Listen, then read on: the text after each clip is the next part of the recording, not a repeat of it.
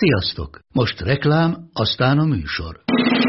A műsor, valamint az élményekkel teli utazások, személyre szabott ajánlatok és állandó kedvezmények támogatója a MolMove hűségprogram. Nyisd meg a MolMove appot, a profilodba belépve add meg a Sport té vé promóciós kódot, és tankolj MOL Evo és Evo Plus üzemanyagjainkból tizenöt forint per liter kedvezménnyel. Ne feledd, a Sport té vé promókóddal most még jobban megéri MolMove tagnak lenni. Vége a reklámnak, jön a műsor. Sziasztok,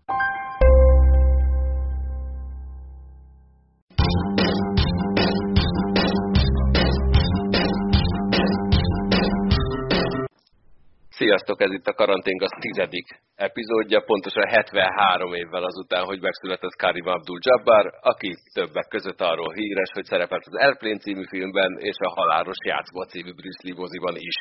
Nagyon szép nadrágja volt benne. Erről talán többet tud mondani nekünk. Vendégünk, díszvendégünk, akit a tizedik adásra hívtunk, Baska. Hello, hello! Hello, sziasztok, jó estét! Próbálnátok ti fogni Bill Waltont minden este, akkor megtanulnátok, hogy mennyire nehéz feladat. Mondja ezt ugye a másodpilóta Murdoch szerepében Kareem Abdul-Jabbar. Amely filmet egyébként beválogattak valami, valami nagyon-nagyon magas uh, ilyen filmes uh, könyvtárba, mint ilyen olyan audiovizuális érték, amit örökre meg kell őrizni, amivel egyébként egyetértek. Ez a Criterion Collection. Két, két borzasztó furcsa pontja van ennek egyébként, ennek a kollekciónak, tényleg nagyon jó filmek vannak benne, az Airplane és az Armageddon, ami ilyen teljesen érthetetlen. Na de mindegy. Most azt áruld el nekem, hogy nálad hány órából áll egy nap? Még mindig huszonnégy. Jó, mert annyira aktív vagy, hogy el sem tudom képzelni, hogy ezt hogy csinálod. Hát figyelj, az van, hogy nagypapa stíló van, tehát ilyen tíz órakor elfáradok, tizenegykor már alszom, hat fél hétkor kelek a tyúkokkal, nyolc körül leülök a gép elé, három-négy-hatig dolgozom, hattól streamelünk, utána meg minden más csinálok, egészen tízig, amíg el nem alszom. És hogy sikerült, kikaptod kettőből kétszer tegnap Csavitót? Így, Csabi egyrészt ügyes, másrészt igyekeztem jó vendéglátó lenni, harmadrészt az első meccsen egy nagyon valószínűtlen plusz húszas lepattanó különbséget harcolt ki Tiago Splitterrel, az meg, tehát így alád ki. Úgyhogy a másik meccs a szoros volt, ott egyszerűen csak, csak, csak jobb volt, meg egy picivel jobb, több szerencséje volt, de arra kell rájönnöm, hogy ha csak egy konzolt vehetnék, vagy csak egy konzolt tarthatnék meg, akkor innen földkörüli pályára állítanám az Xboxot, mert játékélmény szempontjából, online játékélmény, meg stream szempontjából kanyarban sincs a pé es négyhez képest.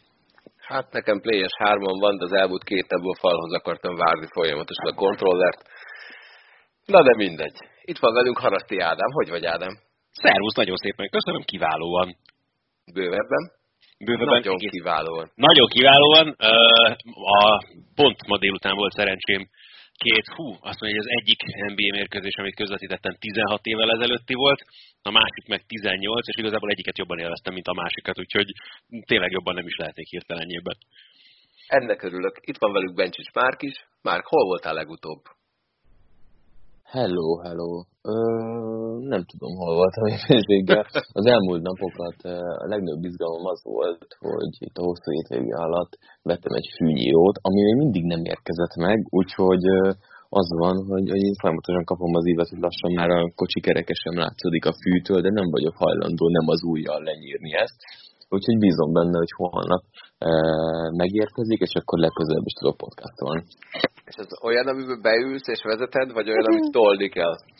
Nem, ez még ilyen kezdőpak. Tehát ez olyan, mint a grillezés, hogy össze csak egy ilyen kis grillt veszel, aztán egyre nagyobbat és nagyobbat, aztán majd, majd jöhet végén a smoker. Tehát még itt is én még az első ö, saját fűnyíróm időszakát fogom élni. E-fűnyíró, e-fűnyíró vagy benzines? E. Azért, mert mondták, a, hogy itt, itt komoly szabályok vannak, hogy mikor lehet füvet nyírni, és a szomszédokat magamra haragíthatom. Viszont én általánosabban sosem akkor nyírok füvet, és a benzines sokkal hangosabb. Úgyhogy azt javasolták, hogy inkább ne azzal operáljak. Meg az elektromos sokkal érdekesebb, amikor elvágod a kábelt. Egyszerűen vágtam el süvegnyírónak, nem láttam, hogy beleakadt a kábelbe, akkor mondjuk kicsit megijedtem. Megijedtem, majd elénekelted, hogy jön a brék, jön a brék, fenyőmiki nyomorék. itt van velünk Petúr András, és hol voltál délután? Nagyon hiányoltalak a tűztek ezeket felből. Hát az két perccel később kapcsoltam be a telefonomat, mert nem találtam, hogy hol van, mert én a Bencsisnek rohadtul irigylem a fűnyíróját, mi ott tartunk, hogy talán egy-két múlva elvetjük a fűmagot, aminek egy hete ágyazunk meg a ház forros, forzalmas udvarán, és éppen egy bokrot forgattam ki a helyéből, ami olyan volt, egy jéghegy, mert fönn alig volt valami, mondom, hogy jó, hát ezt még a kis ropi kezeimben én is kiszedem, aha, és akkor elkezdtük a gyökérét kiásni, és valami hat kilométer mélyen találtuk meg az utolsó csatlakozását az anyaföldhöz. Ez a meló ment, és közben hívtak a Nespresso-tól, hogy akkor nem tudom, valami accountot kell rendezni, mert nem tudom, rossz volt a rendelés. Kiraktam a telefonomat a kerítésre, hogy akkor amikor a nő beszél hozzám, én addig tudjak nyugodtan ásni, és fingom nem volt, hogy hol, nem tudtam, bocsánat, hogy hol hagytam azt a telefont, és végig kerestem a kert, és fönn volt a kerítésen, tizennyolc óra kettőkor bekapcsoltam az Instát, és már nem maradtam magamról. Borzasztó volt. Ez történt. Felment, felmentés megadva. Velünk van Mont Attila, aki rám szólt, kedves kollégánk Patrik, hogy mindig nagyon csúnyákat kérdezek tőled az elején, úgyhogy most inkább azt kérdezem, Attila, milyen jó hírekkel tudsz nekünk szolgálni? Hát múltkor kérdezted egy hete egy csodálatosnak ígérkező, ám de aztán a kukában landoló sportesemény kapcsán, ennek a nevét nem mondjuk ki, mert lassan rondább, mint Voldemort, hogy milyen érzés lenne bezenni narancssárga elemeket a gridbe. Na, ez ma délelőtt megadatott. A narancssárga ugye nálunk az élőt jelenti. Összesen bekerült olyan, mennyi olyan hatvan órányi élő tartalom a következő időszakra, ami, ami hát ebben az ínséges időszakban borzasztóan nagy örömet, meg, meg, meg ebből a negatív spirálból való kilábalást jelentett. Tehát ugye jön az első, amit bejelentettünk, az a Ez egy csodálatos fehér-orosz em em á, ami önmagában azért nem mondom azt, hogy a világot megváltotta volna. Hát figyelj, ez hát... egészen elképesztő. Szerintem is, de kint lesz az élő logó, és, és azért basszus, március tizenkettedike, hogy is van. Baskáig voltak az utolsó élő műsorunk, az március tizennegyedike volt az eléjúbb. Azután holnap ez lesz az első élő adás. Az volt még néhány ká há elünk, nem? Pubiék még közvetítettek a meccseket. Hát lehet, hogy volt, akkor én arra annyira nem emlékszem, azt is össze-vissza mondogatták le. Oké, lehet, hogy még utána volt ká há el, viszont ami ennél sokkal jobb, és az ugye péntek délelőtt lesz publikus, hogy ezt a dát világsorozatot, amit, amit ilyen mindenki home office-ba csinál, azt mi szépen holnaptól úgy negyven estén át közvetítjük élőben. A kettő között az az összefüggés, hogy az elsőt mindegyikből én szerkeztem, majd remek lesz. Egyébként a, a fehér orosz Belarus Fight Championship ötvenes gálára való felkészülési egyében beszélgettem ma egyet Pistával telefonon. Jézusom, kit akar megverni a pubi a résztvevők közül? Nem, az, az volt a fura, hogy mondta, hogy ő is talált így dolgokat, mondta, hogy én is találtam dolgokat, rakjuk össze, majd utána egyszer csak jött, hogy ő nagyon meg van lepődve azon, hogy ennek az embernek milyen kevés esélyt adnak, mire mondtam, hogy hát, hát miért, hát ez még csak a negyedik meccse, mire mondta, hogy dehogy is, hát ez még csak a második. Úgyhogy ő a hivatalos oldalon egészen más talált, mint én az em em á egyik szakoldalán arra, hogy hány meccset játszott az ember, ebből mennyit nyert meg és mennyit veszített, úgyhogy nagyon izgalmas közvetítésre számítok. Megnéztem, hogy hogy nézett ki ez a legutóbbi fehér orosz em em á gála, és iszonyú vicces volt, mert a lányok, akik beviszik menetek között a táblákat, a játékvezetők és az összes csapattag szájmaszkban szerepelt, úgyhogy tényleg úgy nézett ki, mintha egy Mortal Kombat epizódot néznék éppen, úgyhogy már nagyon várom, hogy a, a, hogy a Pista egyszer csak azt fogja mondani, hogy nyom meg háromszor azt, hogy előre-előre. Én csak azt, hogy egy al, al, hát igen, előre-előre, alsó rugás, és akkor meg is van a kivégzés. Ezt elmondtam Pistának is, aki azt mondta, hogy hát nem tudom, mi pontosan az a Mortal Kombat, de majd utána nézek addig. De engem a dát az, ami, az, ami nagyon fel, feldobott be valami őszintén, tehát... Az, az, az, hogy, az hogy fog működni? Hogy fog működni? Azt, hogy kell elképzelni majd? Hát, figyelj, őszinteséget hozok, fingom sincs. Tehát ugye streamel mondjuk Peter Reitman, azt hiszem ő kezd holnap, meg streamel mondjuk Liza Ashton otthonról, lesz izé, konferencié hozzá, lesz számoló szoftver hozzá, a két képet, hogy meg mint lövik össze, azt, azt talán még azt, azt Galuska vagy Baska tudja esetleg megmondani, hogy ez, ebből a stream világból az hogy készülhet, mert nekem, mint technikai főzseninek, aki körülbelül a mobiltelefonon is a Galuska például szerint én nézem Safarin a Facebookot kb. Igen. Tehát uh, fingom sincs, hogy hogy működik ez így a valóságban. Na, jól hangzik akkor. De mondom, azt a Galuska vagy a Baska... Én se tudom, de azt például, hogy... ennél jóval kisebb presztízsű meg volumenű ligák is megoldják. Nekem az egyik kollégám az a magyar sörpingpong Árpa Attilája, aki kvázi meghonosította a, a, a sportágat itthon, és ott például Zoom versenyek vannak már péntekenként, és a telefonodat le kell tenni az asztal végébe, és úgy, tehát a, a te asztalodon vannak az ellenfél poharai, az ellenfél poharai vagy a te poharaid pedig az ellenfél asztalán, és úgy dobáltok egymásnak, és írjátok az eredményeket, időnként benéz egy komisszár, és pénzdíjas versenyek mennek péntek esténként sörpingpongba, csak átdobott kvázi a, a, a havernak a, a poharába. Szóval ezek után egy piszticsárét dárcot lesztrémelni nem tűnik nagy kihívásnak. Hát ez tök jó, hogy nem találod el a táblát, akkor utána tudod mondani, hogy megszakadt, megszakadt. És egyébként nagyon remélem, hogy Sanyi hallotta, hogy Árpa Attila honosította meg Magyarországon az amerikai futballt, és ennek nagyon örül. Nem emlékszem a pontos eredet történetre, más, másképp van. Nem, nem, nem, nem de hogy... Több, többféle van. Többféle van. Sanyi szerepel van. Azt mondják, hogy meg a Sanyi szerepel. Nem, hát a Sanyi mindig kellemetlen helyzetbe kerül egyébként, amikor ez a téma felmerül, mert neki mindig a másik oldalt kell képviselnie. De ezzel lépjünk is tovább, beszélgettünk dárcról, úgyhogy szolgálati közlemény következik. Elkészült Szabó Márti csodálatos riportja Fülöp Lacival, ami igen szórakoztatóra sikerült, viszont a következő vendége Márténak nem akárki lesz, rávette Faragó Ricsit arra, hogy installáljon Zoomot, úgyhogy ő lesz a következő Kérdez tőlünk című műsor vendége, úgyhogy a Kérdez tőlünk kukac sport pont tv pont hu-ra tudtok Ricsinek csomó kérdést feltenni. Én például azt fogom küldeni, hogy Maracskó miért mérges. De, ahogy mondjam, Richard nagyon készül rá. Tehát ő, ő már e-maileket írt az ügyben. Hogy? Hogy, hogy mire mit válaszolhat. Miből mennyi... Miből meg, meg, meg hasonlók, tehát...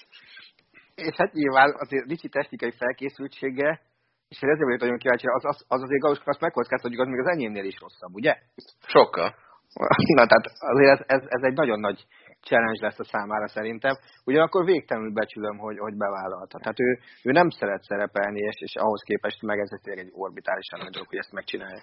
Hát azért ez egy sorozat, nem? Hogyha egy jobban meggondoljuk, tehát ez bravúrok halmazai, vagy a bravúrok halmazai. Egyelőre igen. Hát Méhes Gabi, Fülöp Laci és most Ricsi, szenzációs. Várj, tehát Ádi, most tök őszintén, tudtál volna ennél... valószínűtlenebb sorrendet mondani? A hát technikai a... felkészültséghez képest, igen. Hát én még a kapit beleraknám. Megvan meg a következő. A, az Európály felvételét otthon tök flottul megcsinálta, szépen kiutat. Azon ne idegesítsél fel. Tehát annak az előzményeiről tudok. Meg a pénzike is sokat tud. Tehát... igen, arról én is hallottam egyébként, hogy az archívumnak folyamatosan azt mondta, hogy gyerekek, végre tévézek. öt percente hívogatta kb. Az archívumon, bazd meg. Jó. Alapos volt. Az biztos, viszont kétségtelen alapos volt, és azt mondta a pénzike, hogy nagyon pöpec, ezért rámolt le neki, hogy egy. Mit, hogyan kell szkriptelni, minden eset. Becsület előtte is, ezért csinálhat még kettőt. Kezdünk nagyon belterjedesekre lenni, Pézike, archívumunk egyik oszlopa. Én vele kezdtem annak idején, ezerkilencszázkilencvenötben a Telesportnál a pályafutásunkat, állítólag több ezer emberből kettőnket választottak, úgyhogy nem tudom elképzelni, milyen lett ott több.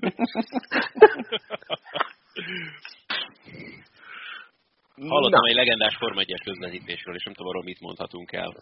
Hát azt szerintem az erdélyi variantnak megvan még kisbetán. Én láttam, Na, azt akkor, akkor mondd már el, bazd meg. Nagyon, hát nem biztos, hogy ez, ez majd egy szilveszteri adásnak lehet inkább a tartalma, azt hiszem. Szilveszter van. Szerintem most nem, magyaráz, nem magyarázzál. Minden nap szilveszter van most. Na, tartalmas, tartalmas és jó volt. Most ne csináld már. Emlékezetes.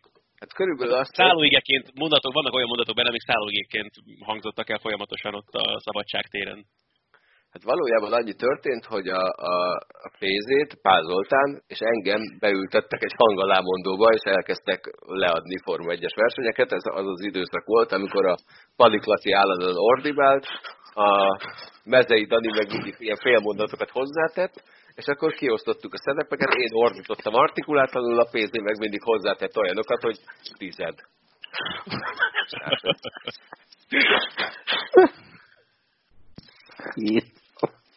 Kicsit azért bízom abban, hogy ez a felvétel már nem létezik sehol. Vegyük egy kicsit komolyabban. Andris, Attila, hol tervezitek, hol töltitek a szilvesztert? Hát, nagyon remélem, hogy nem egy külföldi út utáni két hetes karantén van. At, attól eltekintve Köln az előszilveszter célja, az biztos. Tehát ma az történt, hogy a Nemzetközi Kéz, az Európai Kézilabda Szövetség bejelentette, hogy a férfi Final Four elmozgatja egészen december huszonnyolc huszonkilencig. Tehát amíg pár héttel ezelőtt arról beszélgettünk, hogy milyen furcsa lesz, hogy, hogy játékosok, akik, akik, akik csak egy-két héttel ezelőtt váltottak csapatot, fognak szerepelni egy másikban, vagy vissza az egész, azt most a heteket kicserélhetjük hónapokra.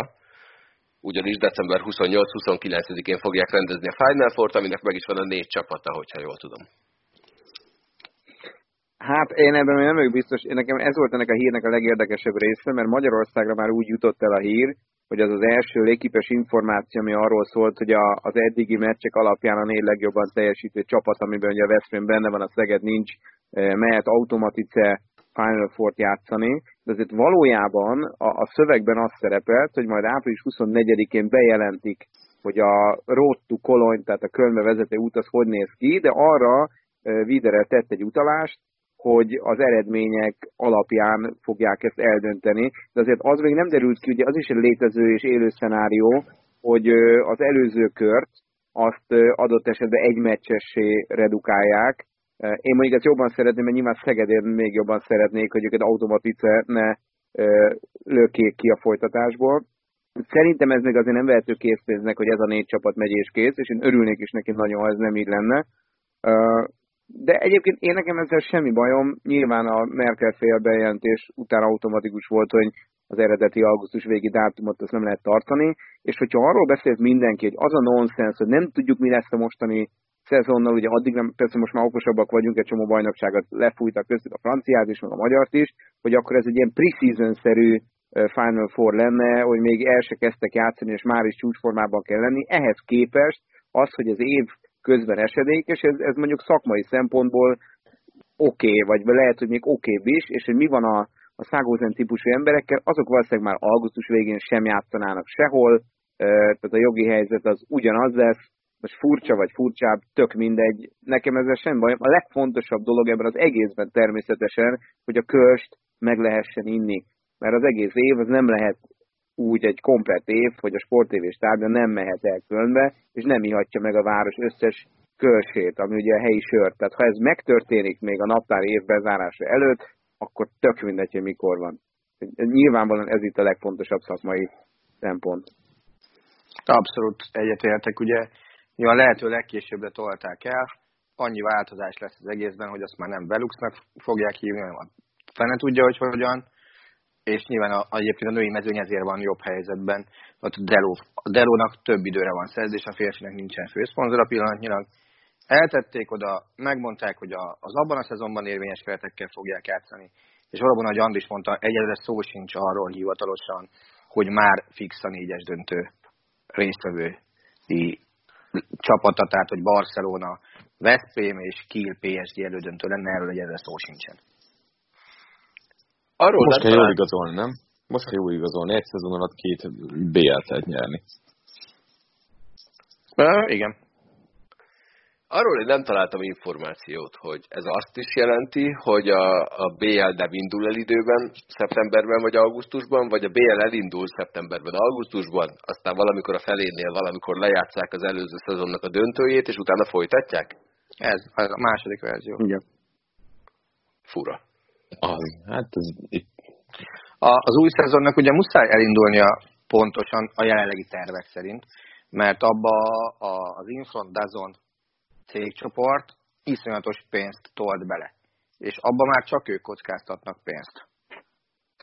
Nekik szeptembertől virítaniuk kell, ráadásul úgy, hogy kétszer, a csütörtök, péntek, szombat, vasárnap meccsekkel. Szerintem az ideális szenárió az most úgy néz ki, hogy én preseason jelleggel akár csak egy meccsen ö, lemennek a Final Fourig hátralévő meccsek, tehát mindenki megy, mondjuk az erősebb otthonába mennek a gyengék, egy meccsen lejátszák akár, akár a most tervezett, ö, és most már elhalasztott augusztus végi időpontban, ugye általában szeptemberben indulnak a fiúk, október közepén a lányok, tehát gyakorlatilag mire elindul a bé el, addigra jussanak el valamilyen rendszerben a, a top négyig a csapatok, elindítják a, a következő évi szezont, és az a négy, amely addigra már három hónapja tudni fogja, hogy részese a Final Fournak, az szépen ö, redukálja a beigli mennyiséget, lezúz Kölnbe, lejátsza magát, és aztán szilveszterezünk egyet. És szerintem utána nem mennek vé bére. De ez a, Mert... a másik kérdés, hogy ott, ott, ott utána közvetlen közelben van egy világesemény is. Tíz nappal később körülbelül van egy világbajnokság. Ráadásul Egyiptomban, ami azért presztízs eseményre, az, az i há ef, tehát a Nemzetközi Kézilabdaszövetség ostoba elnöke, az egy, az egy egyiptomi csávó, akit egy érdeke, hogy a hazájában legyen egy ilyen világbajnokság, és mindenki más maradjon csöndben. De szerintem az a vé bé, az, annak a, a léte az inkább kétséges. Nem tudom, hogy is te előbb, mit gondolsz? Szerinted lesz vé bé úgy Egyiptomban, hogy tudjuk, hogy mikor van a Final Four? Hát nem, én nekem, tehát, nyilván, tehát ha é bé lenne, akkor, akkor az kicsit súlyosabb dolognak tartanám. Uh, így is borzalmas terhelés alatt játszik mindenki, ugye összes játékos folyamatosan uh, pampog és teszi ezt joggal, hogy, hogy uh, se sérülésveszélyes és túl sűrű a versenynaptár.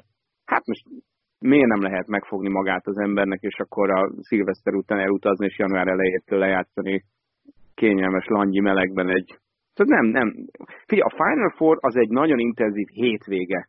Tehát tényleg olyan, mint én is, már két napja kapálom a kertet, tökre fáj a kezem.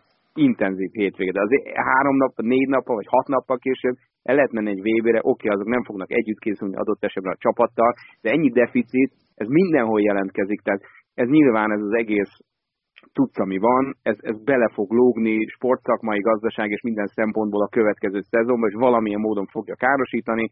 Ez még nem a legvészesebb dolog, hogy a, annak a négy csapatnak a, nem tudom én, nyolcvan játékosa az adott esetben később kezdi a felkészülést, még akkor is ezek nyilván egyszerűen kulcsjátékosok. Ennyit lehet áldozni azért, hogy legyen Final Four, mert ez nagyon uh-huh. fontos az európai kézilabdának szerintem.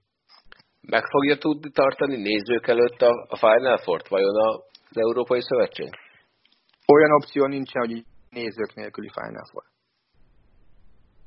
Ugye azt kimondták, hogy a női is nézők nélküli Final Four nem lesz. Így van. Hát az lesz a következő kérdés, hogy meddig fogják tartani a, a női ö, szeptemberi dátumot. Szerintem jövő péntekig. Nézőügyben az a fura, hogy, hogy ugye Németország elég jól áll, hogy egy alacsony mortalitási számmal, jó egészségügyel, ugye hírekkel, hogy ott azért elég hamar adott esetben beindulhat az élet. Az azért talán egy kérdés, hogy adott esetben olyan országokból beengednek-e szurkolókat, ahol mondjuk, reméljük ez nem így lesz nálunk, de akkor még ez a járványhelyzet, ez adott esetben csúcsra jár, vagy nem csenget le, vagy még, még javában tart. Tehát a németek, amelyek mondjuk a saját országukat relatíve biztonságosnak érzik, azok, azok beengednek-e mondjuk franciákat, magyarokat, vagy bárki is jusson be. Ez lehet még talán egy ilyen tiltás, de ez már egy ilyen népegészségügyi, járványügyi kérdés, tehát nem hiszem, hogy ez erről a sportszakma fog dönteni. Nekem őszintén szóval egyébként nagyon fura, hogy, hogy ti mind a ketten azt mondjátok, hogy, hogy ez így tök jó, mert, mert én úgy ér, hogy nekem ez a, az en ef el-es példában olyan lenne, mint hogy tudjuk, hogy ki jutott volna be a Super Bowl-ba, aztán utána játszunk, mit tudom én, négy hetet, aztán lejátszuk az előző szezon Super Bowl-ját, és utána folytatjuk a szezont. Ez nekem valahogy nagyon nem állna össze, mindemellett persze értem, meg kell tartani a Final Four-t. Kicsit ilyen Christopher Nolan-es a stúdiótégnek. Memento eredet és a többiek. Igen. Én, én az eredetet a mai napig nem értem. Na mindegy. Menj le mélyebbre. Próbáltam. Németországban vannak más sportágok is, mint a kézilabda, és talán ők tartanak a legközelebb ahhoz, hogy újra kezdjék a bajnokságukat. Mik a hírek a Bundesligából, Attila? Ugye tegnap volt egy kormányülés, amin bejelentették, hogy a Bundesliga nem kerül terítékre, majd április harmincadikán foglalkoznak ezzel. És ehhez képest ma egyrészt a Bajor tartományi miniszterelnök, Zödernek hívják az úriembert, és ő az egyik Merkel utódjelölt is a Politikum szerint. Azt mondta, hogy megvizsgálják, de a nézők nélküli meccsek azok valóban egy valós opciót jelentenek, és igen, a Bundesliga az nem csak azért fontos a világnak, hogy futballozzanak, meg munkahelyteremtés, hanem a futball az egy remény is a társadalomnak, hogy igen, van esély arra, hogy lassan visszatérjünk a normalitásba. Emellett egy virológus bejelentett, hogy az újrakezdés egyik legfontosabb része ugye a tesztelés lenne, minden másnap le kéne tesztelni harminchat profi csapat, mint egy negyven alkalmazottját. Erre azt mondta nagyon sok német, hogy na, nehogy a Bundesliga privilégiumot kapjon, és ezért legyen csak szépen ugyanolyan normális vállalkozás, mint a többi, ne kapjanak extra, extra lehetőséget. Erre mondta azt a virológus professzor, hogy uraim, ha ennyit mi letesztelünk, akkor az országos tesztkapacitásunknak a fél százalékát nem éri el. Mi most ötszázezer tesztet tudunk elvégezni naponta. A húsvéti nagy hétben, most nem akarok hülyeséget mondani, azt hiszem kétszázkilencvennégyezer tesztet végeztünk el. Simán bele fog férni. És a harmadik, ami arra utaló jel, hogy itt tényleg záros határidőn belül folytatni szeretnék a történetet, hogy a, a német liga, a, a közvetítésről döntő többséget birtokló Sky, az á er vé meg a cé dé ef megegyeztek arról, hogy nem májusban, de már áprilisban elutalják a, az idején esedékes utolsó részletet is a, a jogdíjból, ami testvérek között is több mint kétszáz millió euró lesz. Na most ilyet vabankra nem fog elutalni senki, főleg úgy, hogy az elmúlt egy hónap máshoz szólt, hogy mint hogy ez az összeg aktuális lesz-e valaha is a képvizetésre, vagy sem. Hát én azt gondolom, hogy május kilenc vagy tizenhat az egy, az egy, az egy, az egy reális forgatókönyv, de ez jövő pénteken, illetve utána, utána csütörtökön dől el. Itt szó van nézőkről? Á, ugye Merkel bejelentés alapján nem lehet szó nézőkről augusztus harmincadikán. Oké, okay. Én egy másik német virológussal való interjút olvastam, aki az á er dén azt nyilatkozta, hogy szerinte simán benne van az, hogy másfél év még az, amikor legközelebb be lehet engedni nézőket a stadionokba. Ez a simán benne az úgy, hogy az ott a worst case szenárió, ugye a következő mondatban ez hangzott el, de valóban volt egy ilyen. Ez nyilván a, a függ a vakcinától, a gyógyszertől, meg az egésznek a lecsengésétől is. A németek miért vannak ennyire előrébb, mint a többi liga? Az, az ország egészségügyi helyzete miatt. Ők, ők tudnak tervezni már. Uh-huh. És, és, és azért megnézed, nincsen semmiféle olyan ö, számszaki mutató, ami azt mondaná, hogy mit szarul állunk a vírussal szemben. Minden szám napról napra javul, és, és ö, nagyon tudatos az a meló, amit végeznek. És, és hát lássuk be, mondjál fegyelmezettebb népet a németnél Európában. Magyar. Nem röhögök. Maxim, befogta a szádat, vagy mi van? Nem, ő már alszik. Legalábbis remélem. Más országokban hogy áll a helyzet? Újrakezdésileg európai futballbajnokságokra gondolok. Hát mindenhol későbbi dátummal terveznek. Én azt gondolnám, hogy a németen kívül a nagy bajnokság közül mindenhol csoda lenne, hogyha májusban elgurulna a labda. Még sehol nem edzenek a Németországot leszámítva, ott meg most már azért egy hete edzésbe állt minden csapat. Az angolok eleve legkésőbb kezdték el komolyan venni egyáltalán a járványt, ugye az olaszoknál meg a spanyoloknál tudjuk, hogy mi a helyzet. A franciáknál ugye egy jó néhány városból volt, hogy Németországba vittek át betegeket még ugye néhány hete.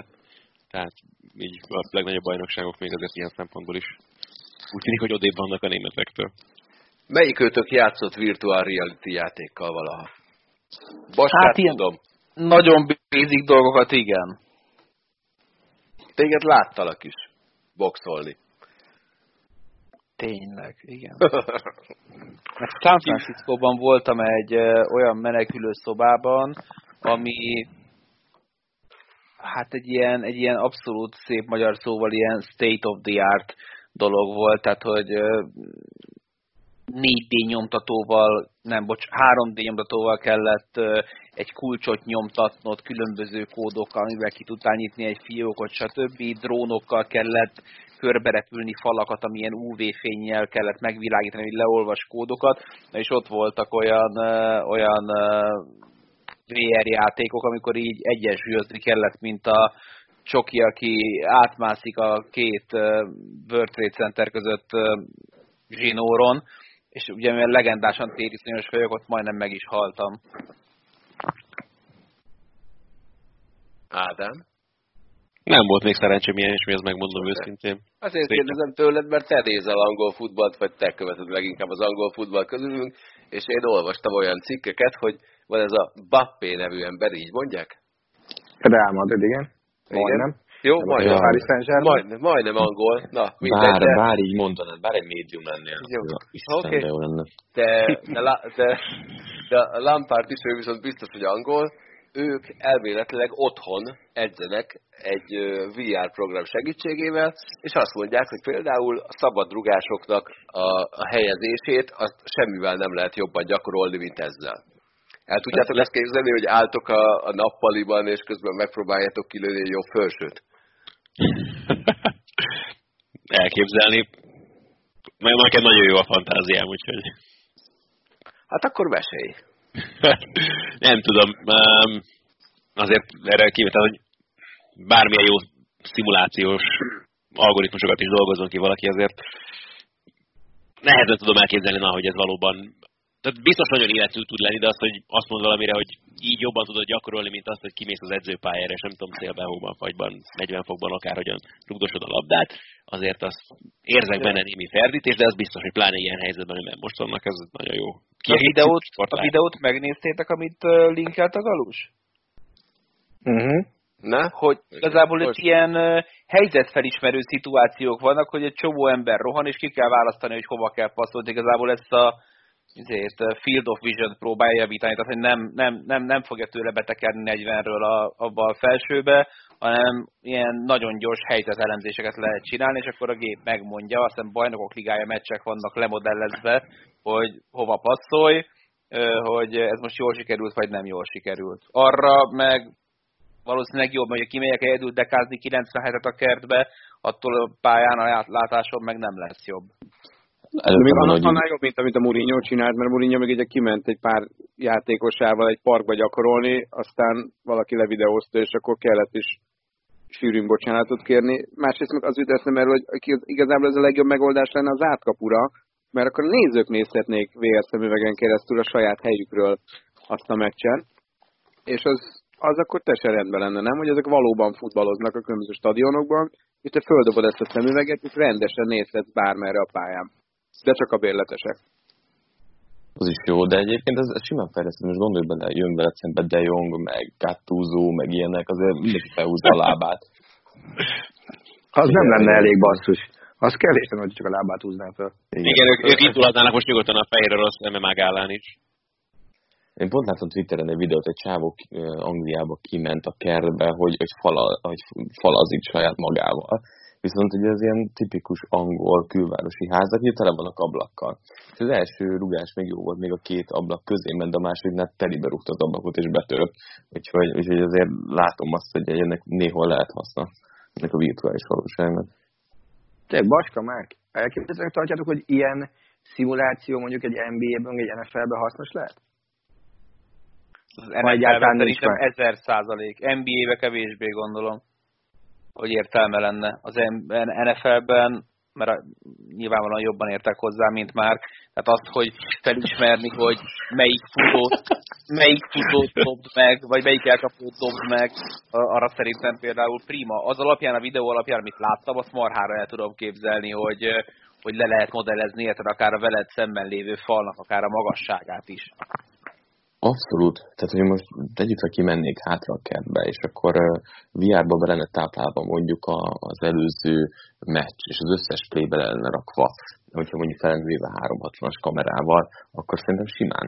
Tehát, hogyha ez, ez mind úgy lenne kiépítve, hogy ez mind fel van véve, szerintem egyértelmű, tehát vannak olyan posztok, ahol, ahol ez hasznos lehet futójátékosnak, hogy merre vág vissza, merre lép el, meg, meg ilyesmit. Tehát szerintem egyébként en ef el-ben, amerikai fociban látom a hasznát, meg a, meg a lényegét, ilyen helyzetfelismerés, reakció, ilyesmi. Zoli, Amikor... Zoli két év múlva a PlayStation-re dolgozik.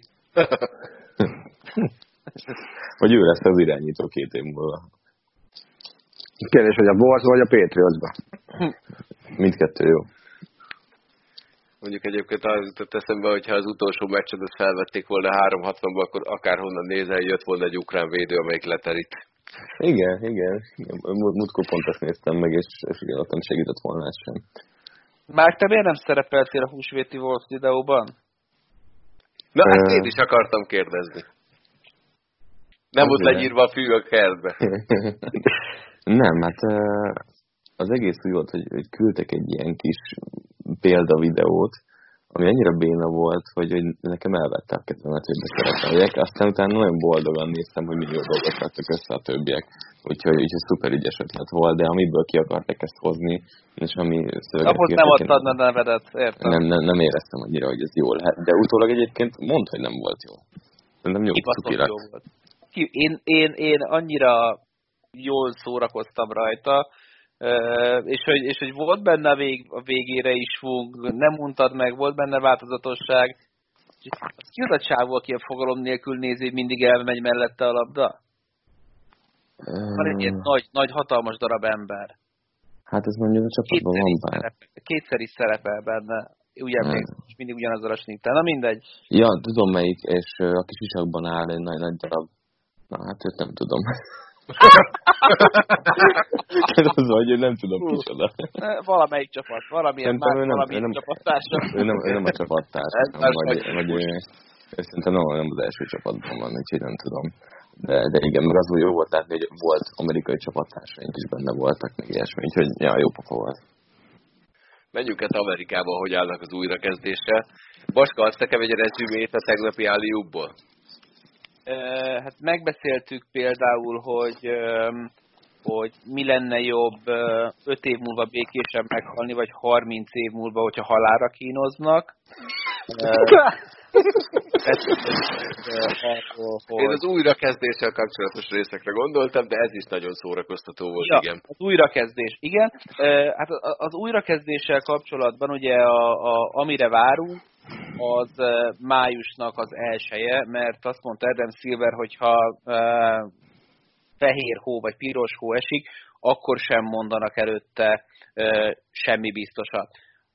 Most éppen megint optimista felszálló üzemmódban van a liga, és holnap lesz egy nagy conf call az összes tulajdonos között, és az látszik, meg az hallatszik, hogy miközben ezen még telipofával röhögtünk az utolsó előtti, vagy az utolsó előtti előtti tévés eljúbban, a játékosok azt mondták, hogy simán játszanak zárt kapuk előtt, simán játszanak ilyen úgynevezett Bubble City-ben, buborékvárosban, ami a jelleg szerint Las Vegas lesz, mivel borzasztóan sok a hotel, amúgy sok a pálya is, és kvázi a nyári liga miatt hozzá is vannak egy picit szokva egy ilyen jellegű rendezvény lebonyolításához. Most már csak ez a rapid test az, ami, ami, ami hátra van. Úgyhogy most ez az utolsó info, de ami még benne volt a tegnapi eliúban az előbb említett kérdésen kívül, az az is volt, hogy, hogy én azért igyekszem ezekkel kapcsolatban. De nekem, nekem ezek a beszélgetések kezdenek az egyetemi kosárlabda szintjére uh, süllyedni, hogy az egyetemi kosárlabdát is azért nem nézem, mert minek nézzek egy meccsen húsz játékos, amiből egy lesz majd az en bé á-ben. Majd az egyet megnézem, aki jön, hogy nem olvasom végig a tizenkilenc szenáriót, majd ha hív az hasz, hogy menjek kommentálni, akkor tudom, hogy van szezon. Úgyhogy, de most az adás miatt elolvastam a legfrissebb hírt, és ez a legfrissebb hír, kérlek szépen. Köszönöm szépen. Az én szívem csücske az en há el, ugye ők Las Vegas helyett Észak-Dakotát tudják felmutatni, mint lehetséges célpont, ahol le lehet zavarni majd a szezon végét. Sok mindent megmutat. Amerikában egyébként nem csak a csapatok szeretnének nagyon folytatást, hanem az elnök is maga, aki azt mondja, hogy az embereknek nagyon szüksége van rá, a gazdaságnak még inkább szüksége van rá, ezért egy újabb konferencia hívást kezdeményezett, amiben meghívta az en ef el, az en bé á, a Baseball Liga komisszárjait, illetve három tulajdonost, a Dallas Cowboys tulajdonosát Jerry Jones-t, a New England Patriots tulajdonosát Robert Kreftet, és a Dallas Mavericks tulajdonosát Mark Cuban-t. Szerintetek ezeknek az embereknek, ugye mindenki dollármilliárdos, vannak telekonf, meg ilyen Skype összehívó embereik, akik elintézik a szia, hallotok, ha, itt, van, itt van mindenki, és csak akkor ültetik be Donaldot, meg, meg Mark Cuban-t, vagy, vagy Robert Kraft kérdezgeti, hogy, hogy, hogy Mark itt van már, de nem, sem hallom, meg ilyenek. Hogy van szerintetek? Ki az első, aki becsatlakozik, és kivár, hogy az utolsó legyen? Nem tudom, de megnézném Donald Trumpot egy ilyen mexikói filterrel. Én a Csillagok háborújásnál egyébként, amiből egy kicsit forog is. Azt tényleg, de jó az is. Én a, a, a step kamerát letöltöttem, és van egy olyan filter benne, Flappy Unicorn, azt hiszem az a neve, egy ilyen zselés, egyszarvú szarvat kapsz a homlokodra, ami igazából olyan, mintha egy nagyon nem túlságosan sűrű halmazállapotú dildó lenne felcsuppantva a homlokodra, így bologat, akkor így viszeg nagyon diszkréten, és abban szoktam becsatlakozni néha a céges meetingekre. Nagyon-nagyon színvonalas. Ha egy ilyen típusú megbeszélést hívnál össze, akkor neked ki lenne az az en bé á tulajdonos, akit behívnál? Ki lenne az az en bé á tulajdonos, akit behívnék? Hát Mark Cuban... Ballmer, Steve Ballmer a Clippers-től, aki ugyan nem százas, de, de elképesztő, hogy milyen üzleti aggyal, meg háttérrel rendelkezik. És ő volt a Microsoft egyik alapítója, ugye? Abszolút, igen. igen. És egy, egy nagyon szép, róla beszéltünk hosszabban tegnap az Eliubban, hogy egy nagyon szép kultúrát, meg szervezetet rak össze. Úgyhogy ő az, aki most még így kapcsiból beugrik. De sajnos elég sok idióta tulajdonos van az en bé á-ben. De Cuban jó választás szerinted? Parancsolsz? Cuban jó választás szerinted? Szerintem azért, mert, mert üzletemberekről beszélünk. Ugye a, a, a Cuban ugye a Shark Tanknek magyarul, nem tudom pontosan mi a címe. Cápatank. Parancsolsz? Cápatank. Cápák között.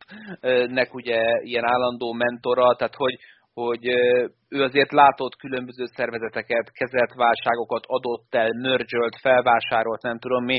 Szerintem ilyen mentalitású emberekre van szükség, akik imádják, és mind Ballmerre, mind Mark Cubanre szerintem abszolút jellemző, hogy imádnak tulajdonosok lenni, imádják a csapatukat, de mellette, mellette nem...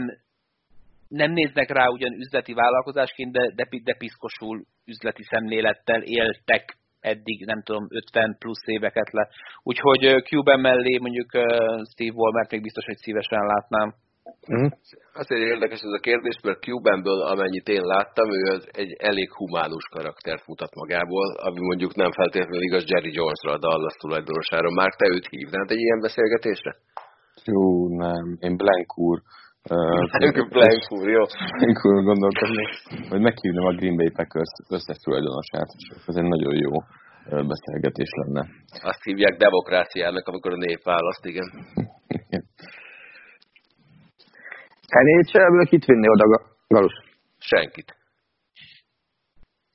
Azok hülyék, vagy miért? Hát nem, az en há el tulajdonosok azok... A... Igazából nem en há el tulajdonosok. Tehát az en há el tulajdonosoknak sokadik biznisze általában az, hogy van egy en há el csapatuk. Ah. Mennyi, mennyit veszel most egy en há el csapatot, ha van tranzakció? Hát fogalmam sincs. Utoljára régen adtak el csapatot, de nem volt. Tehát körülbelül a, a, a tizede azt szerintem egy eléggé kedves dolog lenne azt mondani, hogy a tizede mondjuk mint egy en bé á csapatnak. Uh-huh. Elvileg kétezer-tizenkilencben cserélt gazdát a Coyote. Uh-huh. ingyen megnézem, az mennyiért lehet egy kojocot venni például. Hát mondjuk a kojocot azt igazából úgy, hogy te fizetsz, hogy vigyék el. De miért ennyire veszteséges? A kojoc az nagyon. Aha. A, a kojocnak nem kéne ott lennie. Én add el a jégkorongot Arizonában. Igen. Tehát, de majd a... oda vitte. Hát igen, a főnök volt hozzá köze, nem? A Gretzky bácsi ott vezetőedző volt, az elég égő volt, mert utána neki, meg, neki volt egy olyan hasonló története egyébként, mint az a legenda, hogy Michael Jordant is megkérték, hogy a sok rulettezés után inkább vonuljon vissza egy kicsit. Gretzkynél is volt egy ilyen, hogy így figyelj, így elég sokat rulettezel, úgyhogy inkább egy kicsit hagyd abba ezt, ne legyél az előtérbe. háromszáz millió környéki árat mondanak, az tényleg nagyjából egy em bé tíz. Igen. Wayne Gretzky edzői pályafutásának egyik legemlékezetesebb pontja volt az, hogy az ő csapatának lőtte Alexander Ovechkin azt a gólt, amikor végigcselezte az egész pályát, majd háton fekve valahol a feje fölött így belőtte a gólt, és utána azonnal rávágta Gretzkyre, aki csak nézett bután. De nagyon szép volt az aranyórája. Van, aki játékosnak csodálatos, edzőnek nem annyira. Maradjunk egy picit en ef el-nél. Én olvastam két héttel ezelőtt egy interjút Peyton Manninggel, akit nagyon-nagyon vicces embernek tartok, melyben azt mesélte, hogy ő azért nagyon szeretett próbóra járni, mert ott megvolt az a lehetősége, hogy leütesse az el, leitassa az ellenfél játékosait, és kiszedjen stratégiai dolgokat belőlük. Mennyire látjátok ezt egyáltalán valósnak, vagy, vagy ez csak egy jó sztori? Simán, miért ne? Ez tök jó, nekem ez tetszik. Abszolút, nekem is. Én ezt támogatom. De, mi, de milyen információt szeretnél ilyenkor kiszedni? Amikor, amikor Tom kacsint, akkor mindig... Tehát, hogy mit tudsz elmondani, amit fel tudsz ismerni ilyenkor? Milyen, milyen, kézjelek, negyvenkettő? Milyen kézjelek vannak a védelemben? Bármi. Tehát, tehát ez, a, ez a csávó volt ugye a, a híres arról, hogy minden egyes játék előtt hívtak egy játékot, akkor ő minimum kétszer áthívta a, a play előtt. Sőt, igazából sokszor a két hívást nem is jelentett semmit. Tehát pont erről beszélt a több mint tíz évig a Jack Saturday volt a centere, hogy a, a hívásoknak a három-négyét még ők sem értették. Tehát ott az volt a, az volt a trükk, hogy össze-vissza beszélt az ember, néha volt értelme, néha nem volt értelme. De, de pont egy ilyen sztori, hogy mit lehet kivenni, meg mikre figyelnek. Ed Reed, a Ravensnek egy ikonikus safety-e. Ő szándékosan rontott el playeket, mielőtt a Patriots-szal, azt hiszem a Patriots-szal, nem is tudom melyik csapattal játszott, mert pontosan tudták, hogy ki fogják elemezni, és ugyanazt kezdte el eladni azon a mérkőzésen, és aztán hirtelen váltott, és más csinált, mint addig, és visszalépett a rendes területére. Tehát itt azért vannak ilyen játékok, meg ilyen sztorik, hogy, hogy ki mennyire figyel apró részletekre, meg ilyenekre, és aztán ez pont a Patriots-szal volt Reednek egy ilyen, ilyen sztoria, hogy, hogy, hogy egy darabig elhitette, hogy, hogy mit csinál adott szituációban, és igazából attól nem azt akarta csinálni, csak belefért, hogy, hogy ő hibázzon ilyen játékokban szándékosan. Szóval szerintem napróságok. Tehát, hogy mire figyel, mit néz, a saját magáról szed, szed információt. Azért, amikor két olyan játékos elkezd dumálni, akik amúgy csak a pályaszélén találkoznak. Emlékszel akkor, amikor négyszáz adott passzoltál ellenünk, és ott ezt csináltad, azt csináltad, én ott ezt figyeltem, azt figyeltem, és szerintem már ennyi elég lehet. Ez csak egy sima ártatlan beszélgetés, amiből Peyton Manning abban a giganagy homlokba aztán megtolta bele az infót. Mi történne akkor, hogyha leítatnád Bánfi Misit?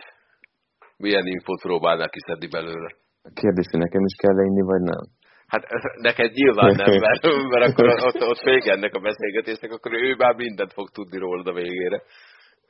Elég belterjesek vagyunk, minden megbeszélünk. Nálunk itt a válogatott miatt ugye sok idő van, úgyhogy én már azért pár dolgot megtudtam ezzel kapcsolatban, hogy, hogy ki, hogy, meg, meg mit figyel, meg ilyesmi. Úgyhogy itt még inni sem kellett, csak, csak együtt edzőtáborozni négy-öt napig, meg egy-kettő rántott húst ebédelni közösen. Szóval szerinted Manning sztoria valid, és tényleg ki lehet szedni ilyen dolgokat emberekből? Biztos, hogy színezte, de az alap tuti. Hát egy-kettő apróságot simán ki lehet szedni. Csak egy ártatlan beszélgetés.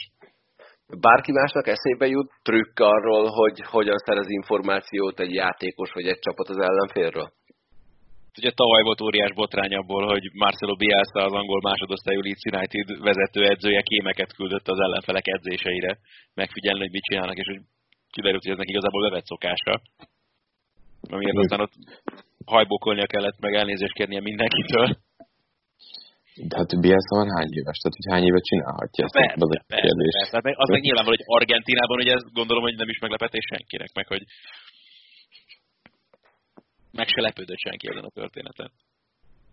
Nekem ugyanaz jutott eszembe, csak nekem ennek a sztorinak nem az a legérdekesebb része, hanem az, hogy a Bielsa ezután a vád után összehívott egy sajtótájékoztatót, és ott nagyjából mindenki úgy ment el, hogy arra volt fölkészülve, hogy majd akkor ott púderezik, meg elmondja, hogy akkor meg tudom én, sajnálják, nem, hanem az ember, nem tudom megvan-e nektek, de hogy azt csinálta a, a, ezután a sajtótájékoztató után, pontosan rajta a sajtótájékoztatón, hogy elővette a, a munkájának a legtitkosabb részleteit, és fél óra alatt egy monológgal bebizonyította az újságíróknak, hogy neki nincsen arra szüksége, hogy kémeket küldjön, mert olyan számára is, illetve állítása szerint is fölösleges részletességgel térképez föl minden csapat, minden játékosát, minden játékhelyzetből, minden mozdulatot, hogy egyszerűen teljesen fölösleges számára valakit elküldeni, mert, mert hosszú tíz-száz oldalak vannak a cserebalhátvéd összes tulajdonságáról jegyezve, de egyébként nekem is ez ugrott be, így a foci világából ez volt a, az utolsó ilyen. Mi meg csak ugye annyit érzünk általában, hogy negyed órás nyilvános edzések után kizavarnak minket, úgyhogy általában annyit szoktunk látni újságíróként, hogy nem tudom, kapufát pakolnak, meg fejelgetnek egymásnak, és akkor kizavarnak minket, és akkor jönnek a zseniális trükkök az edzéseken, amiről mindig egy picit szkeptikusan gondolkodunk, hogy ott mi minden történhet, hogy egy újságíró ezt nem láthatja. De, de ja, a Bielsa sztori az nekem ezért volt nagyon érdekes, hogy ő... Most nagyon elszégyeltem magam, hogy amikor a sportfilmekről beszéltünk, nem jött szóba az elátkozott Leeds United, mert ugye ez volt a nagy különbség Don Revy és Brian Clough között, aki megérkezett a csapathoz, hogy ugye Revy dossziékat adott minden meccs előtt a játékosainak az ellenfelekről, Clough meg csak röhögött rajtuk, hogy hagyják már ezt a hülyeséget. De hogyha tényleg jó sportfilmet akar valaki nézni, akkor a Damn United és szigorúan angolul, mert a magyar szinkron valami penetráns, tehát hogy tényleg fáj az embernek hallgatni, a marhaságok vannak benne. Magyar szinkron nevében kikérem magamnak. Ezt a szöveget, hogyha meghallottad eleve, hogy Brian Cloughot folyamatosan Brian Clough-nak nevezik, jó, hát ez áll a szűragyatlán végig. Hallottam már őt, hogy Ray Bröcs. Jobb, mint elős lett volna. De egyébként egyszer egy amerikai futballos film még, még a, a hőskorban, tehát körülbelül tizenöt évvel ezelőtt egy amerikai futballfilm fordítás ellen a fordító nagyon régi barátom megkért, hogy nézzük már át, hogy így jók legyenek a, a szövegekben, de átnéztük, majd utána megnéztem a filmet, és utána felhívtam, hogy figyelj, mi történt ezzel? Hát semmi, a szinkronrendező azt mondta, hogy ez egy hülyeség, a quarterback az hátvéd, úgyhogy kussoljunk. Pont ezt akartam, hogy ez volt az a film, hogy a quarterback hátvéd lett, de akkor ez szerint ez? Hát nem, hát szerintem abban az időszakban a quarterback minden filmben hátvéd volt, igen. Az egyszer a, a magyar televízióban is felhívták a, a Ricsit, hogy hát jött valami film, és akkor egy szintról kéne csinálni, mert igazából egy-két dologban kéne csak segíteni, mert azt tudjuk, hogy a quarterback hátvéd, és akkor jó, akkor kezdjük előről, megyünk. Teszem hozzá, abból sem lett semmi. De hát megpróbálták lefordítani az összes en ef el pozíciót. Egyébként volt egy ilyen törekvés, hogy magyarítani a, a sportot, meg a, a különböző fumble-t, meg ilyenek, és akkor ott a defensive end volt a szélvédő. Meg, meg, meg, igen, a, a szélvédő és a safety ügy söprögető volt a két kedvencem egyébként. A safety, de még mindig ezt használja az en es o, hogyha lefordítják. Hát, egészségükre. Sajnálom. Én hiába küzdök egyedül. Mivel? Mit szeretnél? Szabadon, igazol, szabadon igazolható játékos. Tehát szabad ügynök? Nem. Szabadon igazolható játékos. Van neki egy ügynöke. Igen, ő tárgyalja. Ő nem ügynök. Az ügynök az más. Hát és ha nincs ügynöke? Akkor, Akkor is szabadon igazolható játékos. A szabad ügynök az James Bond, amíg nem fogják el, nem? Igen. De ez nem, tehát, tehát, hogy igen.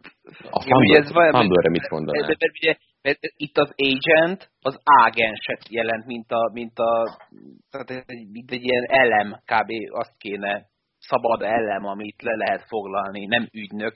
Egyszer valaki lefordította, és megzavarodok tőle, és mindenki ezt használja. Szerencsére még csak a tizedik epizódnál tartunk, úgyhogy mindannyian korlátozottan szabad ügynökök vagyunk. vagy korlátozottan szabadon igazolható játékosok. Így. Egyébként ebben egyetértek. április tizenötödike az Egyesült Államokban a Jackie Robinson nap, és Attila megkért, hogy erről mindenképpen beszéljünk ma. Attilám, felvezetnéd?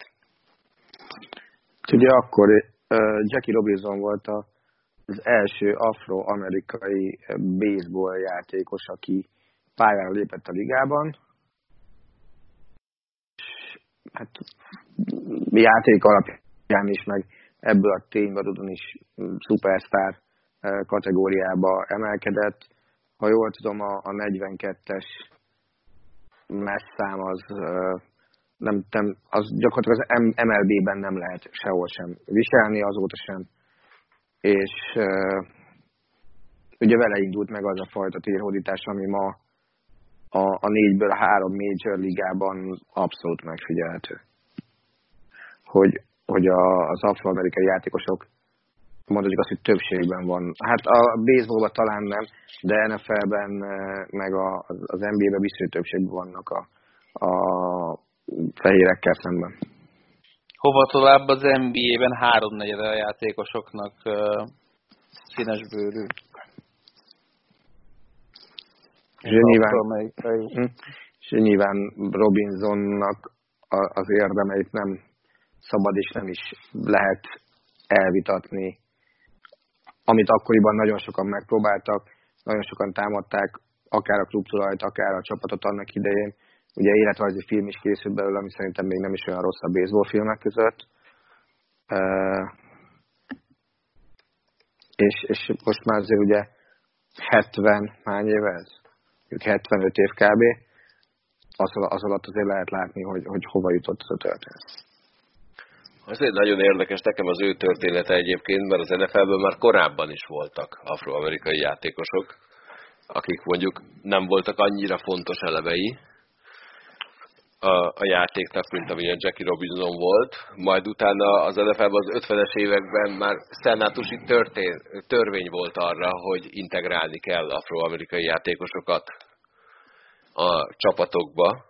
És ott volt egy nagyon érdekes történet, amikor volt egy rádió közvetítés, amikor az első afroamerikai játékos társadalán tért el, akkor csak annyit mondtak, hogy iksz ipszilon integrálta magát a végzónába. És ugye ezután jöttek még azok a filmek, hogy jól emlékszem, az, az talán főiskolai ligáról szólt, a Remember the Titans, nem, nem mi volt, de a Remember the Titans volt azt szerintem. A, ami, amikor két, két iskolai, igen, igen, igen, és az egyik a színesbőrű, a másik meg fehér diákokból álló suli volt, összevonták őket, és ha jól tudom, az is talán valós történeten alapult. Igen, abszolút. Azt is mondtam, hogy még beszélünk egy sportfilmek, ez egyik ilyen legjobb amerikai futballos film, ez nagyon, nagyon jó. Nem csak a történet, mondjuk ugye beszéltünk erről, az összes összes ilyen valóságon alapuló sportfilmet szeretem, még hogyha van köztük bőven gyengébb is. Pont Jackie Robinson-t is, én ezt a sztorit én annól így, így mm. ismertem még egy kicsit jobban, és utána kerestem rá sokkal inkább a, a neten, tehát én a filmet láttam először például. Az en bé á-ben mennyire volt harc azért, hogy az afroamerikai játékosok bekerülhessenek a ligába? Az, hogy harc volt, azt... nem állítanám, tehát amikor már az első, amikor már szakadt a szűzhártya, akkor onnantól kezdve már csak döngölni kellett, hogy ne legyen belőle, nehogy ne, ne, ne, ne, visszanőjön. Úgyhogy az en bé á ugye nem első volt ebben a, a sorban, és kis időn belül öt-hat játékos is nagyon közel került a bemutatkozáshoz. Tétmeccsen elvileg Earl Lloyd volt az első színesbőrű, aki az en bé á-ben pályára lépett, és bár ezt mindenki tagadta, utána éveken keresztül az a hír járta, meg a mai napig tartja magát a pletyka, hogy volt egy ilyen közös meg nem támadási egyezmény a csapatok között, hogy kvázi limitálták a idézőjelet mutatok a levegőben légiósok számát a csapatokban, tehát hogy senki nem játszott két vagy három afroamerikai többet a csapatokban, és aztán szépen lassan ezek a tabuk dőltek le, de hát például a hatvanas évek, ötvenes évek vége, hatvanas évek és hetvenes évek elejének legsikeresebb csapata, ugye a Boston Celtics volt, ahol talán, de ez most uh, um, fejből mondom, uh, talán ők voltak az elsők, akik egyszer kiküldtek a pályára egy all uh, fekete csapatot, uh, abban a városban, ami, ami kifejezetten rasszistának számított. Tehát, hogy volt egy ilyen este, hogy kedd este, rendezvény, Bill Russell, ugye minden idők egyik legjobb játékosa, játékosként is bajnok, edzőként is bajnok, élő két lábon járó legenda. Szóval kedd este nyolc, Bill Russell megkapja Boston városának a kulcsát, megkapta, utána buli, ahol nem engedték be a félcsapatot a hotelben, ahol tartották, mert hogy Hogy, hogy színes bőrök. Soha mondta Bill Russell, akkor ezt a kulcsot ő visszaadná, hogyha lehet. De, de Bill Russellékhez törtek be, és firkálták össze szarral a, a falat rasszista szlogenekkel. Úgyhogy nem volt egy, egy villámgyors folyamat, de, de, de a hetvenes évekre már, már mindenki sokkal inkább azzal volt elfoglalva, hogy hogyan lehet minél több kokaint szívni, nem az ilyen rasszista hülyeskedésekkel. Nekem egy nagyon érdekes történet volt az en ef el-lel kapcsolatban, hogy az en ef el-ben a Washington Redskins tulajdonosa Preston Marshall volt, aki nagyon sokáig hadakozott ez ellen. Hangosan, aki azt mondta, hogy majd abban az esetben, hogyha a Harlem Globetrotters fehér játékosokat igazol, akkor majd ő le fog igazolni feketéket. Ő egészen hatvankettőig várt arra, hogy legyen sötétbőrű játékosa a csapatnak. És azért érdekes ő, mert az egyik első afroamerikai játékos, aki az en ef el-ben játszott, ő Kenny Washington-én az ő önéletrajzát olvastam, és ő hosszú fejezetet szentel annak, hogy neki valójában Preston Marshall-al semmi baja nem volt, mert ő legalább kibonta, hogy utálja őket, míg az összes többi tulajdonos így megpróbált kummantani avval, hogy hát nem elég jók, nem elég okosak, nem elég gyorsak, ami nyilvánvalóan kamu volt. Tehát ő ott ő több olyan legendás nevet írt le, akikre a mai napig úgy emlékszik az en ef el történelme, hogy hát ők aztán érintetetlenek és fantasztikus emberek, és igazából rájuk mondta, hogy ők kamuznak a legjobban. Na jó, de hát ez ennyi évek később sem változott a tulajdonosoknál. Tehát ugyanúgy, ugyanúgy nem állnak ilyen dolgok, mert is inkább, inkább nem nyilatkoznak, nem beszélnek ezekről a témákról. Hiába van az, hogy bőven ötven százalék fölött van az afroamerikai játékosok aránya a ligában. Tehát ugye a Kaepernick téma az például pont egy ilyen tökéletes példa volt. Európában volt bármilyen ilyen probléma ebben az ügyben? Futballban vagy bármilyen sportágban? Hát mint a húhogás, meg a banándobálás. Hát az vagy, vagy azt nem, vagy nem annak számítjuk. De ez most nagyon visszajött. Rengeteg ilyen sztori volt az elmúlt egy évben, vagy csak nekem volt erre kiegyezve. Főleg Olaszországban például, ott, ott valamiért nagyon, de ebben nyilván benne van például ugye az egész menekült válság és az ehhez fűző dolgok is nyilván ezt felerősítették. Arról megint csak érdemes beszélni ilyen szempontból, hogy mennyire más a helyzet Észak- és Dél-Olaszország között. Ilyen szempontból is, nem csak gazdasági kérdésekben, ott, ott volt nagyon sok ilyen jellegű probléma az utóbbi időben, ami főleg ahhoz képest, hogy mit gondoltunk már itt az elmúlt egy-két évtizedben, hogy ez esetleg végre már mondhatjuk majd, hogy a múlté, és most megint felerősödtek. Tartsuk kulturális ajánlót. Ádám, mit nézel, hallgatsz, olvasol mostanában? Háj, én az utóbbi napokban sikerült végigmennem a Drive to Survive-on, amiről már beszéltünk sokat itt a Forma egyes sorozaton, a, ami, ami nagyon jó, tehát tényleg, ha valakit tényleg egy kicsit is érdekelnek a technikai sportok, akkor ez nem is kérdés, hogy ezt, ezt érdemes megnézni. Ott is derültem jókat a magyar szövegen, voltak érdekes dolgok benne, de, de nem biztos egyáltalán meg. A feliratot elbírja az ember szerintem ennyire. Hát egyébként azért jó, én egyáltalán nem szeretem a Forma egyet, de még úgyis nagyon szórakoztató az a sorozat. Abszolút, abszolút. Ah. Ezért is várom egyébként nagyon, hogy mit hoznak ki a, a Last Dance-ből, ami ugye a hétvégén majd bemutatásra kerül, mert én nem követem a Forma egyet, nagyon szerettem a Drive to Survive-ot, és streamen nálunk ez többször felmerülő téma volt. Azon a streamen, ahol holnap Bencsics Márk lesz a vendég, és meddenezni fogunk. Jaj, de várom. Mindezt köztudott. Szóval, hogy ebből, ebből a másnak kettő nincs, mert egyen meg pé es négy-e, jó? Nem, az a kettő van. Ja, ó, bocs.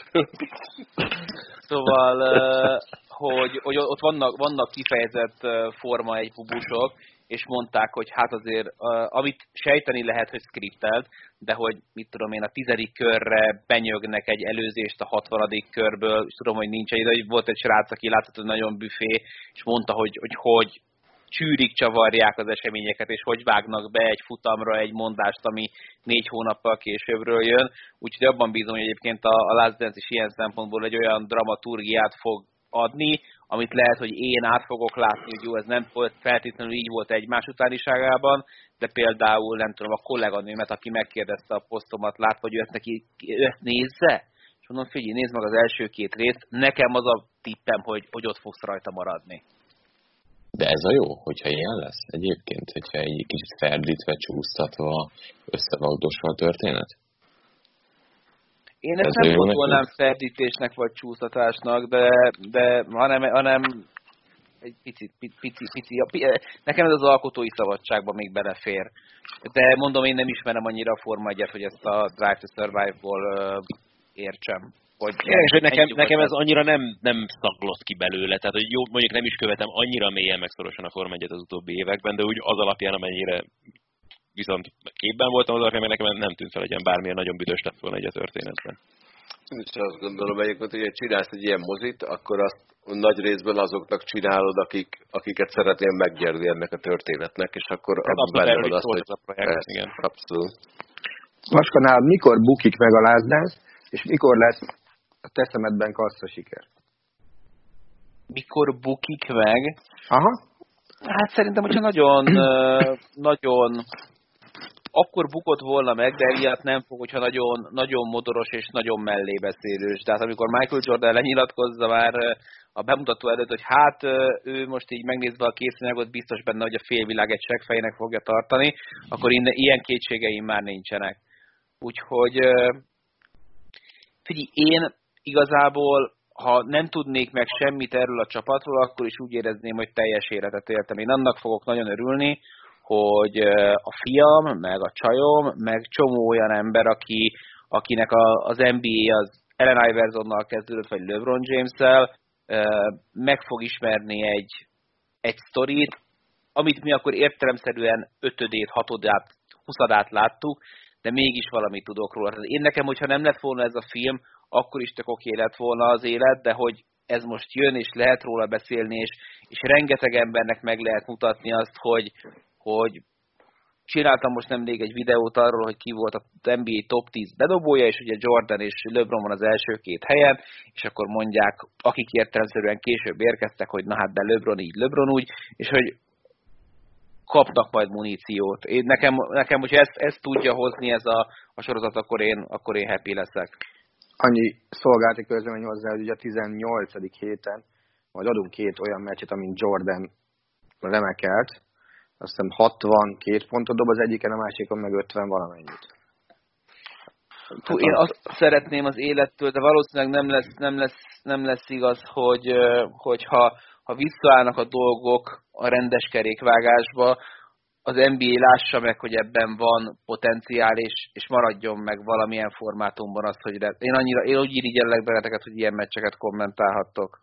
Új, meg pont ezt akartam egyébként mondani, hogy baromi jó és nagyon élvezendő, hogy annyira hiányoztok egyébként ezekből a közvetítésekből, és hogy bárki ott üljön mellettünk, mert tök jó az ember utána néz egy csomó mindennek, meg baromira örülök, hogy egyáltalán ezeket csinálhatom, csak hogy annyival sokkal teljesebb lehetne egy ilyen közvetítés, hogyha erről tényleg tudnánk ott közben beszélni, meg ezek pont arra is lennének jók, hogy tudjuk rendesen sztorizni, úgyhogy remélem én is lesz majd ilyesmire lehetőség még a későbbiekben is, mert, mert az egy kicsit így hiányos ez sajnos.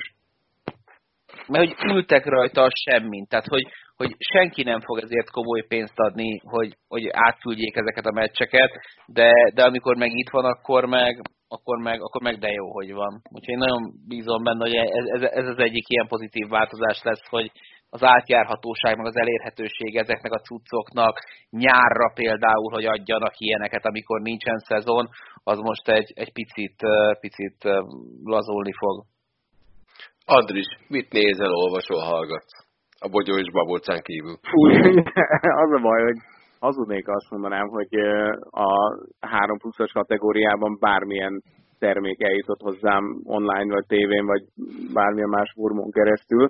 Én azt tudom elmondani, hogy mi a legszebb, vagy legjobb dolog, amivel találkoztam az elmúlt napokban, amiben ugyan még nem vettem részt, és nem tudom, lehet, hogy már lemaradtam, de egyszerűen csak szeretném elmondani, hogy, hogy nekem ez az egyik ilyen legszebb, legintimebb, vagy legromantikusabb kezdeményezés, amellett, hogy egyébként színházi emberek otthon a foteljükből egészen klassz dolgokat mutatnak, vagy mondanak el, és ez az Örkény Színháznak a a kezdeményezés, és bocs, hogyha egy sporttémában ez most off-topicnak tűnik, de ezt semmit nem tudok mondani a sportvilágából az elmúlt pár napból, amit én fogyasztottam volna, viszont ez nekem baromira tetszik, mert ennek az a neve, hogy vers csak neked is. Képzeljétek el, hogy azt csinálja az Örkény Színház, hogy azt vállalta, hogy nagyjából június közepéig várja a jelentkezéseket, mindenki megírhatja, vagy elmondhatja, hogy még a kedvenc verse, és hogyha szerencséd van, akkor az Örkény Színház valamelyik színésze fölhív téged telefonon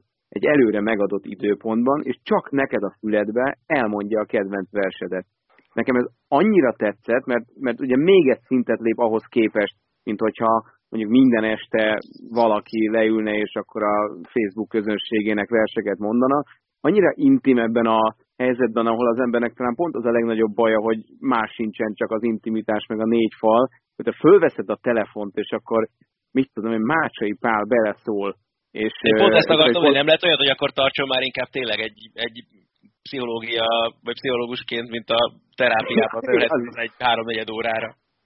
De az viszonylag nehezen elérhető, hogy a főnök hívjon fel. Gondolom, az nagyon szerencsésnek kell. Bár ki az, akit nem hívott már föl, ugye Orbán Viktor, vagy éppen Karácsony Gergely hasonló. Györfi Pál. Vagy éppen Györfi Pál. De ez nekem baromira tetszik, és így elképzeltem, bár nem jutottam hozzá, és lehet, hogy nem is fogok, hogy én a kedvenc Radnóti versem címét megadom, és ők azt mondják, hogy akkor kedd este nyolc harminc, és én fölveszem a mobilomat, és azt mondja, hogy jó estét, András, Mácsai Pál vagyok, és akkor szeretném elmondani a kedvenc Radnóti versét, és ezt meghallgatom, megköszönöm, lerakom a telefon. Tehát olyan dolgokat produkál egyébként a karantén, meg a művészvilág bezártsága, hogy leesik az állam, és nekem ez, ez most így a kedvencem. Ezt akartam elmondani. A kollega uh, Somos Ákos, és most írta ki egyébként öt órája, anyukáját most hívta föl Csúlyaimre, és elmesélte neki, a, elmesélte, elmondta neki József Attilától az elégiát. Úgyhogy a, a dolog működik, és mennek ki a hívások. Örülök neki, hogy nem a torrentéből idézett. Én azt akartam volna. Az üvegtigrisből. Márk. Ara, aranyom, aranyom, gyere csak ide. Csillagom, csillagom. Csillagom. Mi ez itt? Attól, mert testörök van.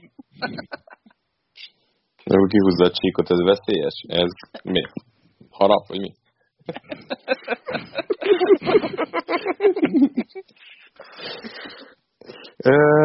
Én, amikor marad egy kevés idősen mindenki defekszik, meg én is kiátszottam magam, akkor... Itt nézel, hallgatsz, olvasom. La Casa de Papelt nézem, ezt a, nem is tudom, mi a magyar címe pontosan sorozat, mert egy nap, két, em, két helyről... Szappanoperának tűnik. Ez egy spanyol... A Money Heist. Krimi, az, az, az az angol. Várja, várja, visszak. A nagy pénzrablás. Mondom, mert kicsit az internetem. Márk, mit nézel? Hallgatsz, olvasol. Na hát én akkor most melyik nyelven mondjam. Nagy pénzrablás. Nem, a La Casa de Papelt nézem. Azaz, azaz.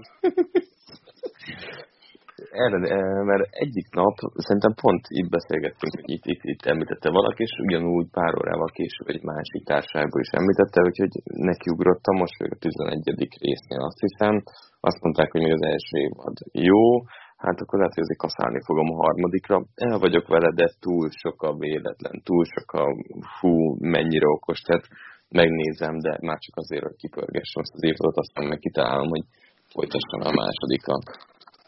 High Flying Bird Effect, nézted? Még nem, még nem. De Ádámnak már írtam, hogy amit ő uh, javasolt, Le Mans című filmet, azt, azt megnéztem. Úgyhogy, úgyhogy amit, amit mondott, az abszolút ült minden szempontból. A sztori az semmi, de az ilyen belső uh, videófelvételek meg ilyenek, azok, azok rohadt jók voltak. A nagy pénzrablásnak a showrunnerje, ugye egy spanyol ember, spanyol sorozatról van szó, és Alex Pinának hívják. Markus Panszival kell majd egy csapatban játszani. Attila. Azok hát, kívül narancsárgát rakszak lidben. Arra Avantasia metal operát hallgattam, hogy, hogy teljes legyen a kép. Amit én az Avantasiától a metal operát. Aha. Tudom, nem zavar. Uh, amit nézek, az meg há bé ó-n ilyen kelet-közép-európai sorozatok. Tehát mondjuk a, a Falka, ami ilyen lengyel-ukrán határvadász részről szól, vagy uh, azt hiszem az egy horvát sorozat, aminek a cím, vagy a Siker, illetve a, a cseheknek volt egy olyan sorozatuk, aminek az a címe, hogy a Mammon, az, az meg egy ilyen pénz, világbeli összeesküvésről, meg hasonlókról szól. Azért nézel így ilyeneket, mert hogy nem a teljes csomagot fizet elő, csak ilyen gyenge sorozatokat kapsz, hogy nem kapod meg a mafiózókat, meg a... Nem, az, az ilyen... Csak ilyen... Nem, az, nem, nem, az nem érdekel valamiért jelen pillanatban. És ez kivel, és ezt kivel beszéled meg, hogy ez milyen? Valaki még nézi, nézi, nézi ezeket? Nekem nem kell az, hogy megbeszéljem valakivel, megnézem, élvezem, hát. Kész. Én nagyon szeretem a román filmeket egyébként. De ja, azt is nézem, ott, ott, ott az Árnyak című sorozatot néztem végig, az, az, az, az meg román. Annak most pörgött ki az utolsó évada is. Na hát így. Írjatok majd azok, akik szeretnének Attilával beszélgetni ezekről a filmekről vagy sorozatokról. Galuska, mi a bánatot nézel? Mit nézek? Jaj! Oh. Figyelj, nézel, ne nézzél! A legutóbb, amit néztem, az... az, az... És amit nem a Maxim kényszerített rád?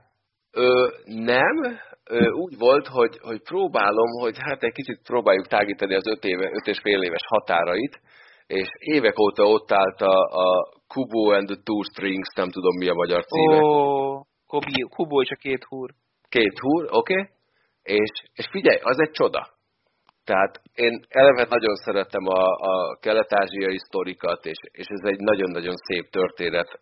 Nagyon szépen elmesélt történet a történetmesélésről, és kicsit creepy volt néha a kisgyereknek, és szerintem nagyjából a, a, a mélységeknek a, a tíz százalékát fogta föl, de én borzalmasan élveztem, és, és ez a, az a nagyon ritka animációs film, amelyiknél egyébként úgy, hogy marha jó, hogyha megnézed a, a, a behind the scene videókat, azok még jobbak, mint a film. Lefosod a bokára. Egészen elképesztően módon van összerakva, és most nagyon szeretném megnézni majd angolul is, mert azért a Matthew Carnegie, Rooney Mara hangokat, azokat sokkal jobban szeretném majd hallani. Olyan harcjelenetek vannak benne összerakva stop motionbe, amilyet nem látsz klasszik három dé cé gé í-ban. Tehát az, az a néztem. És képkockánként mozgatják az egészet. Sírsz, sírsz, zseniális. Igen, aztán tényleg egy, tényleg egy csodálatos mozi. Hát csak az a baj, hogy buktak vele, úgyhogy áttértek a, a, a gyártók a klasszik, klasszik anyagokra, sajnos. Ez volt az utolsó ilyen technikával készült filmjük. Na jó, de hát figyelj, ebben csak bukni lehetett. Tehát azt úgy képzeljétek el, hogy néztek egy elméletileg rajzfilmet, ahol nagyjából a harmadik percben büdös kezd lenni, hogy ez biztos, hogy nem rajz. És akkor utána, ha megnézed a behind the scenes videókat, akkor látod, hogy bábok vannak mozgatva, de valami egészen elképesztő módon. És tök jó a sztori, nagyon szép, megver, sírsz rajta, és tökre élvezed. Én is tökre élveztem ezt a mait, folytassuk a jövő hét elején. Megpróbálok beszerezni egy elnökjelöltet addigra. Ho-ho! Ugye? Szuper lesz! Ah, ugye? Én is azt mondom. Na jó. Sziasztok! Pihenjetek jól, maradjatok otthon. Így is. Sziasztok! Sziasztok! Hello, hello. A műsor a Béton partnere.